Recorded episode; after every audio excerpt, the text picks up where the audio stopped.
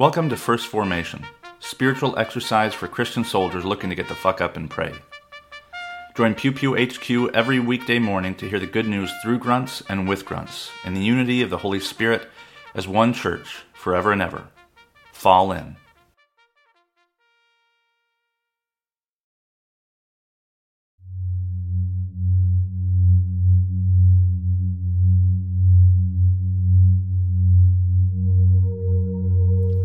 Psalm 28 To you, O Lord, I call, my rock. Do not refuse to hear me. For if you are silent to me, I shall be like those who go down to the pit. Hear the voice of my supplication as I cry to you for help, as I lift up my hands toward your most holy sanctuary.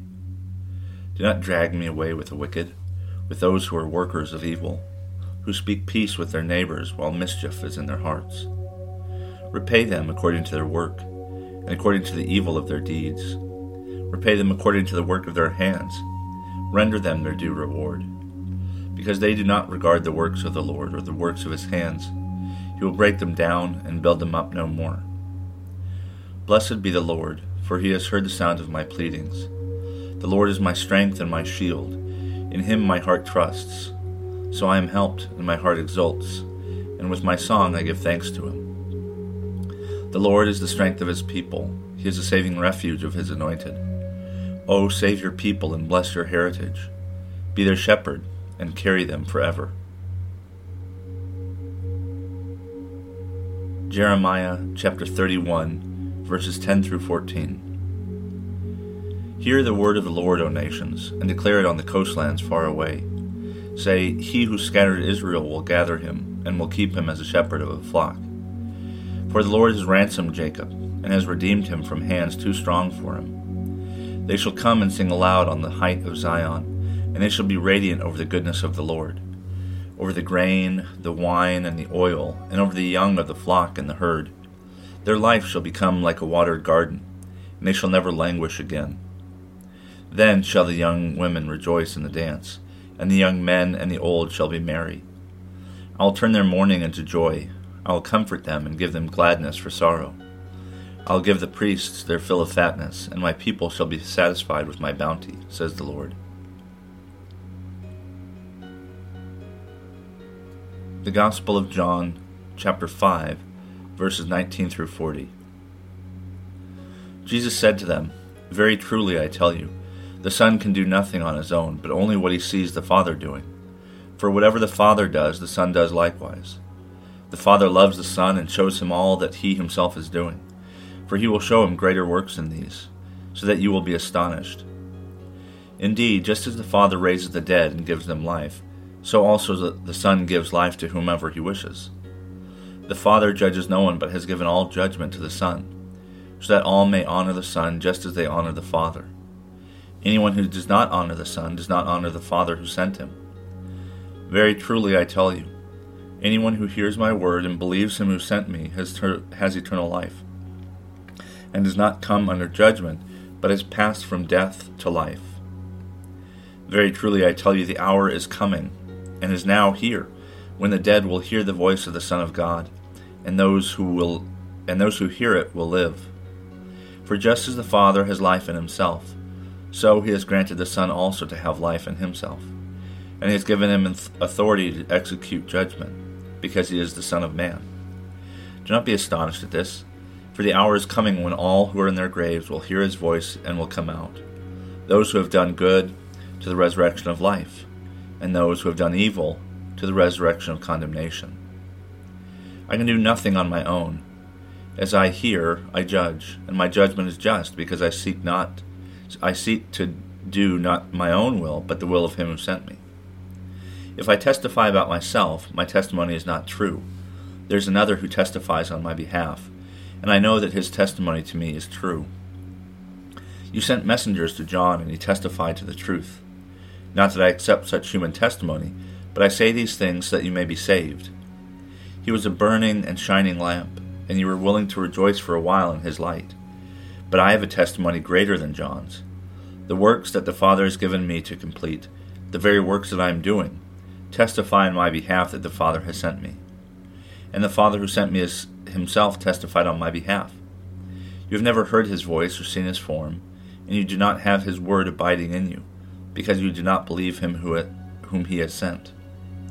You search the Scriptures because you think that in them you have eternal life, and it is they that testify on my behalf. Yet you refuse to come to me to have life.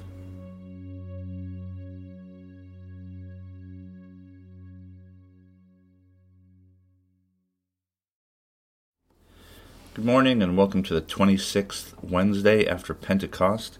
This is Brother Logan Isaac broadcasting from North Yarmouth, Maine. This morning's readings come to us from Psalm 28, Jeremiah 31, and John 5. And this is also the last um, the last reading that we reflect back on um, a, a, reading in ordinary time. Uh, the uh, liturgical weeks uh, peak on Sunday, and so last Sunday that was the reign of Christ Sunday or or Christ the King Sunday, and for three days after Sundays, the readings reflect back on the prior Sunday. So tomorrow we're going to be reading in preparation for the first Sunday of Advent. Um, we are we'll have three days of waiting before the season of waiting begins. Um, but knowing that we're reflecting back on uh, Christ the King Sunday um, kind of helps uh, explain the long reading from John, talking about the authority of Jesus um, in the Gospel of John, which is it's kind of surprised it wasn't in like Paul or something. But um, Jesus is given uh, in the reading.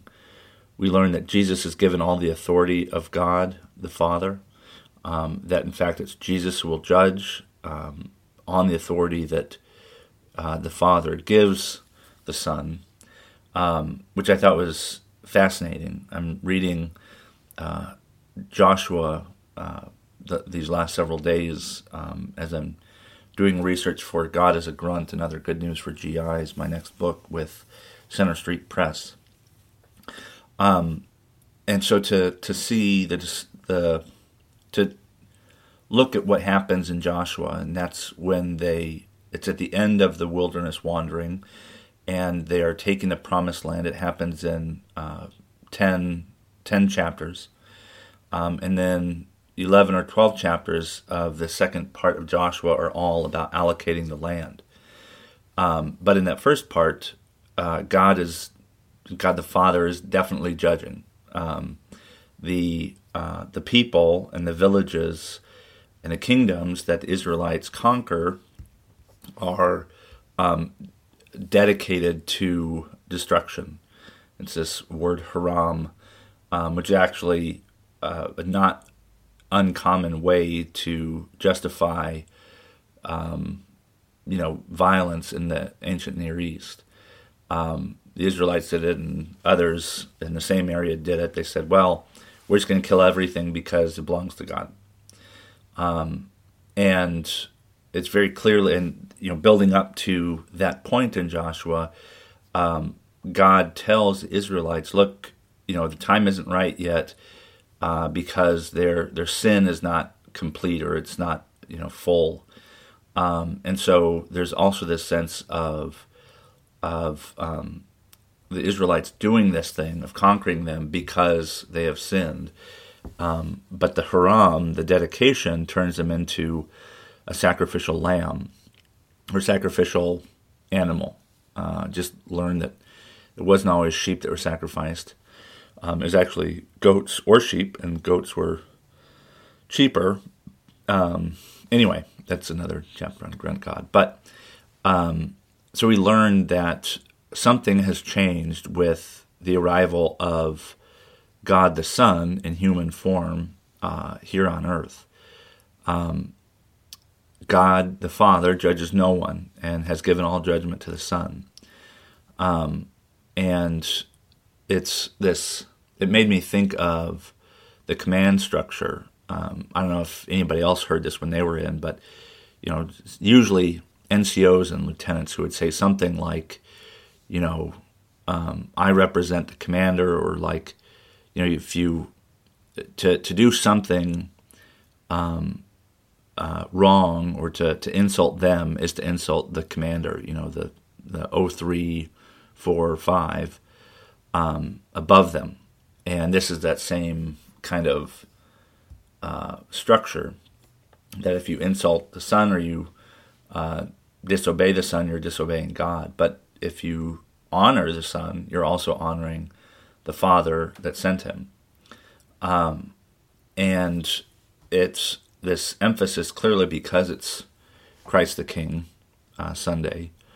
Um, but it's also this encouragement that because this is true, um, if God can raise people from the dead, then so can the Son. Um, and the, the encouragement is that the Son has experienced human life.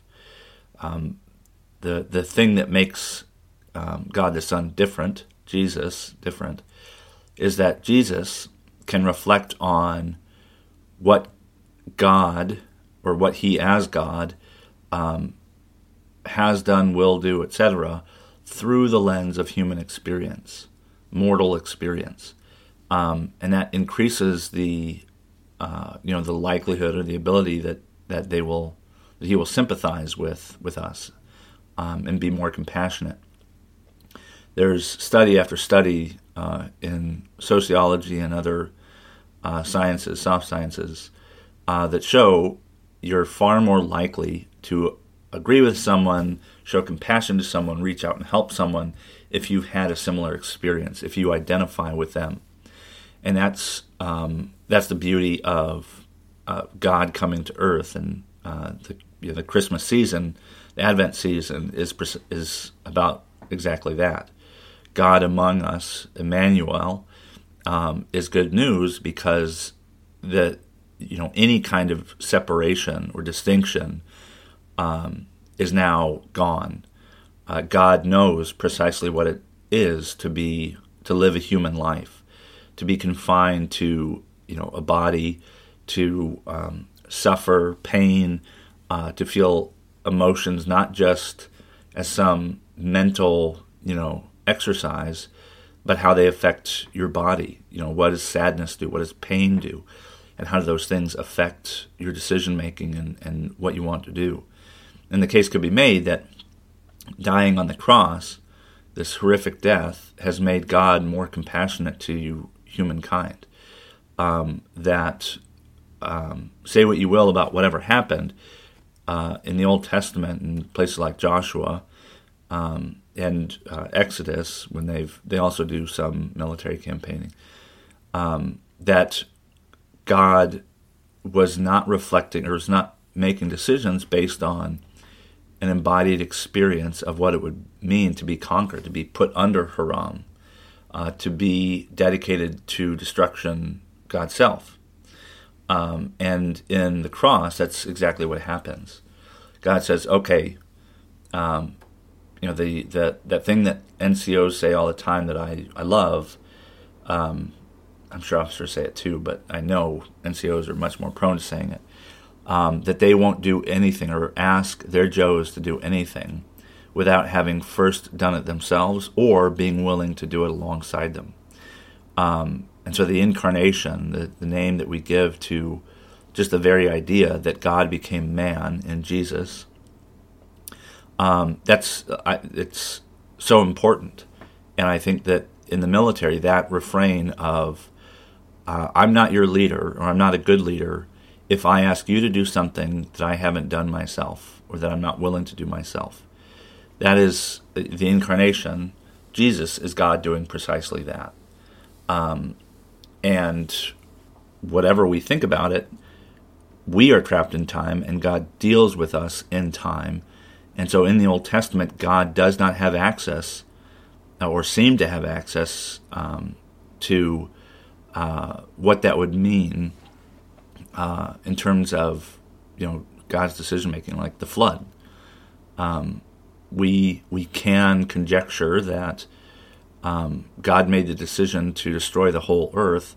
And he might not have done that had he experienced temptation uh, as he did in Christ Jesus. Um, and so I think it's it's one of those things that I probably come back to more often than I need to.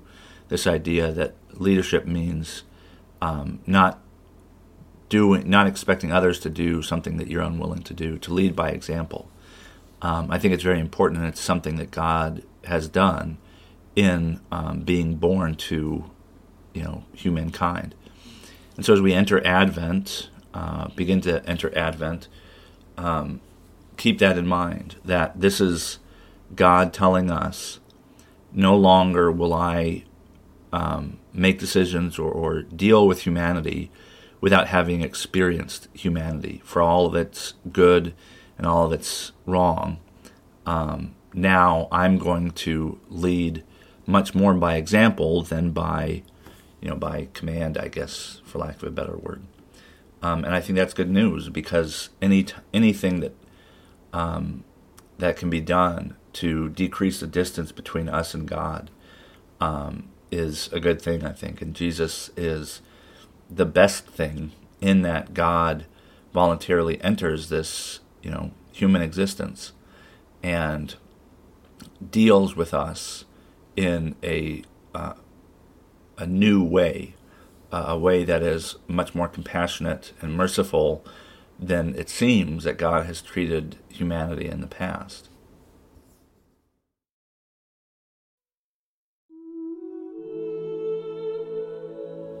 Proper 29 from the Book of Common Prayer.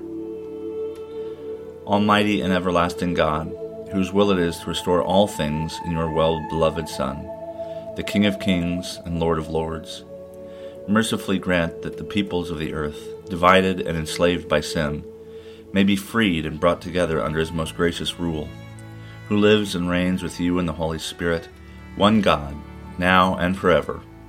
Amen. Thank you for falling in to First Formation, where Pew Pew HQ shares morning prayers for the humble, hardy folk caught in the crosshairs of God and country. If you like what you've heard, you can participate in one of the three following ways. First, you can support the podcast at patreon.com slash pewpewhq. You can contribute as little as a dollar a month, and you can cancel at any time if I ever piss you off. Second, you can become a co-host by recording a lectionary reading for a future episode. Instructions will be provided, and you don't have to be a grunt to collaborate with Pew Pew HQ in this or any way. Finally, you can also record and send prayer requests of a minute or less. Prayers can be included in the episode, read anonymously if you wish, or kept private for me to pray for off air. So there you have it three ways to participate in First Formation. I hope you'll continue to listen, even if I can't convince you to jump in. This has been Brother Logan Isaac, always faithful always family. Semper Familia.